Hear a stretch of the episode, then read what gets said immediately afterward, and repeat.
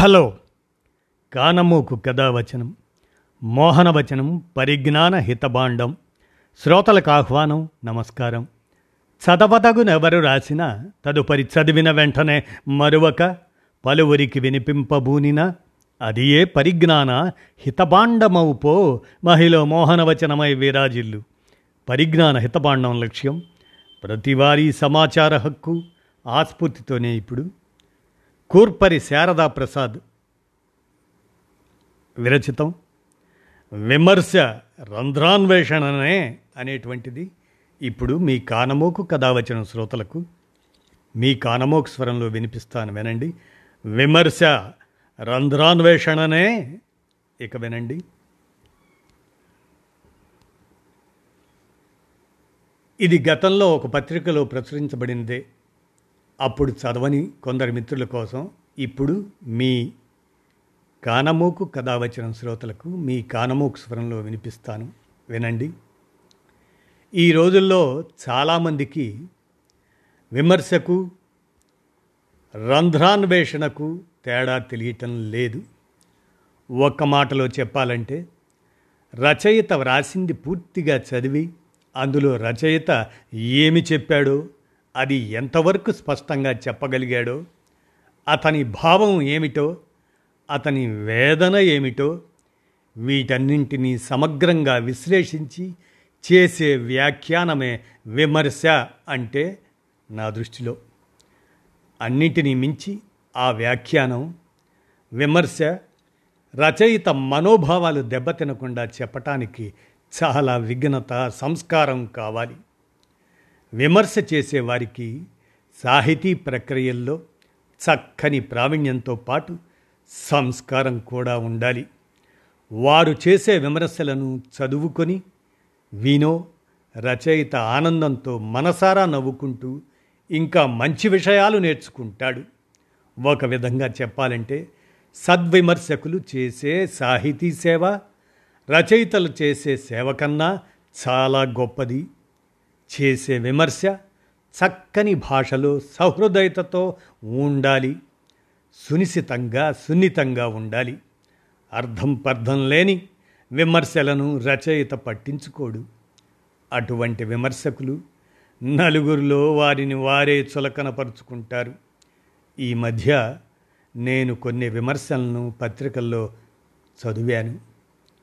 పత్రికల వారు అటువంటి వారి చేత గ్రంథ సమీక్షలు ఎలా చేయిస్తున్నారో నాకు అర్థం కాదు.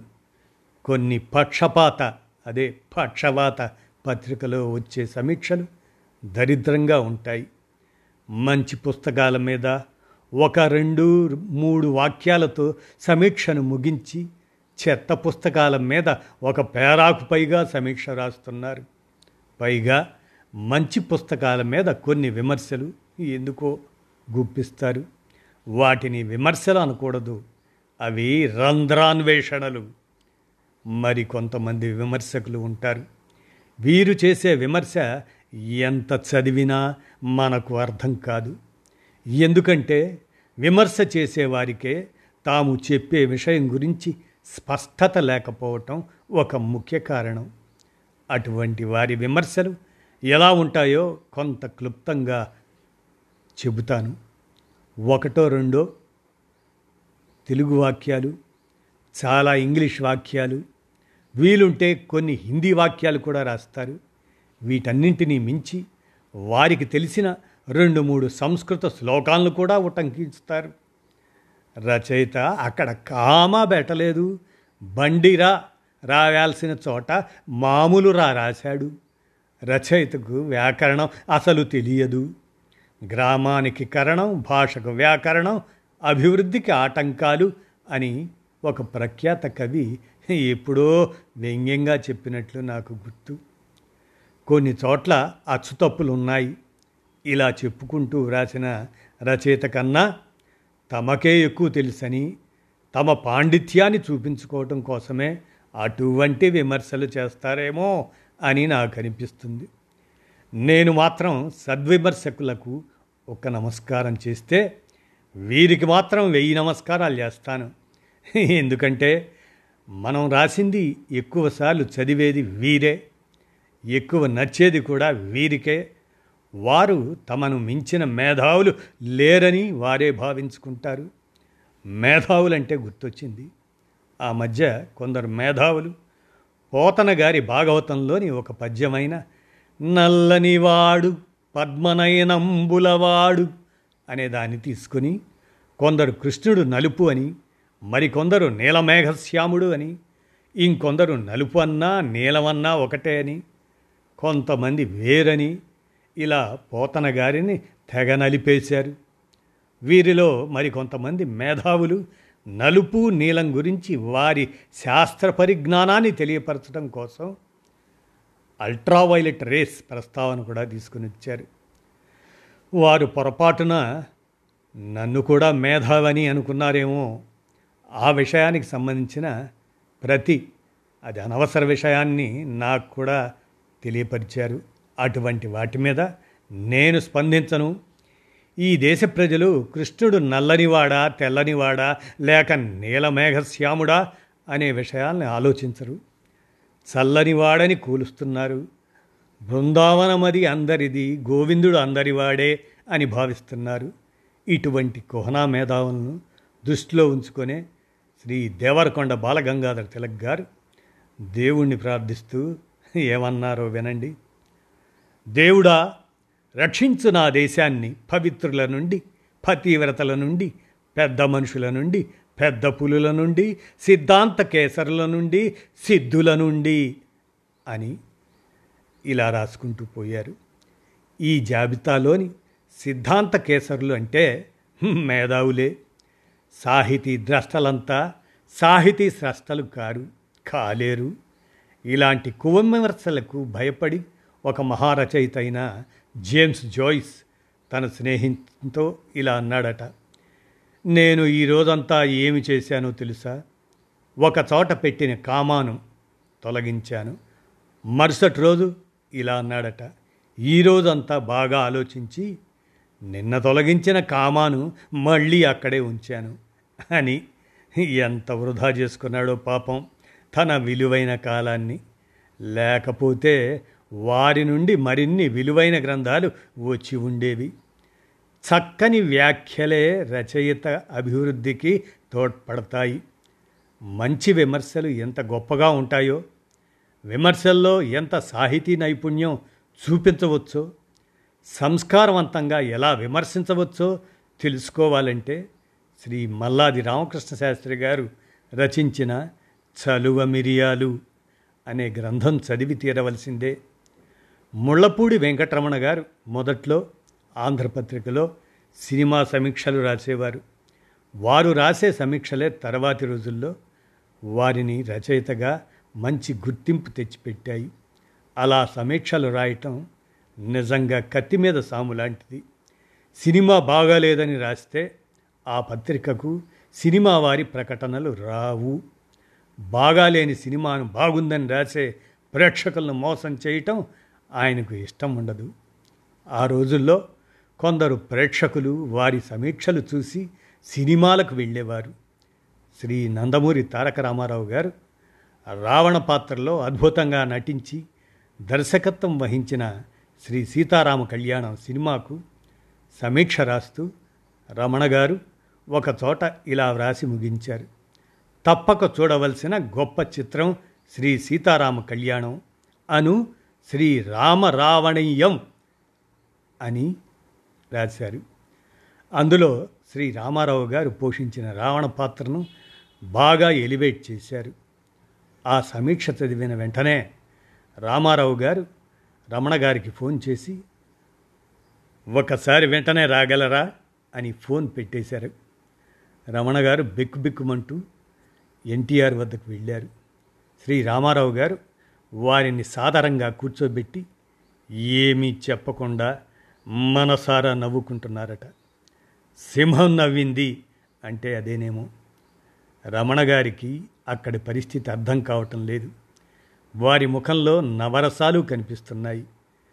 నవ్వు నుంచి తేరుకొని రామారావు గారు ఇలా అన్నారట. మీరు వ్రాసిన శ్రీ సీతారామ కళ్యాణం సినిమా సమీక్ష చదివాను. మీ సునిశితమైన వ్యాఖ్య నాకు బాగా నచ్చింది. ప్రస్తుతం నేను రక్త సంబంధం అనే సినిమాలో నటిస్తున్నాను. దాని మాతృక ఒక తమిళ సినిమా. ఆ సినిమాకు మీరు సంభాషణలు రాయండి. నిర్మాతలకు నేను చెబుతాను అని చెప్పి వారిని సాధారణంగా పంపించారు. శ్రీ ముళ్ళపూడి వారు ఆ సినిమాతోనే సినీ రంగ ప్రవేశం చేశారు. వచ్చిన అవకాశాన్ని సద్వినియోగం చేసుకోవడమే కాకుండా తర్వాతి రోజుల్లో రమణ గారు శ్రీ రామారావు గారికి పరమ ఆప్తుడయ్యారు. శ్రీ రామారావు గారికి రమణ గారితో ఉన్న అనుబంధం అవగాహన గురించి మరొక చిన్న సంఘటనను వివరిస్తాను.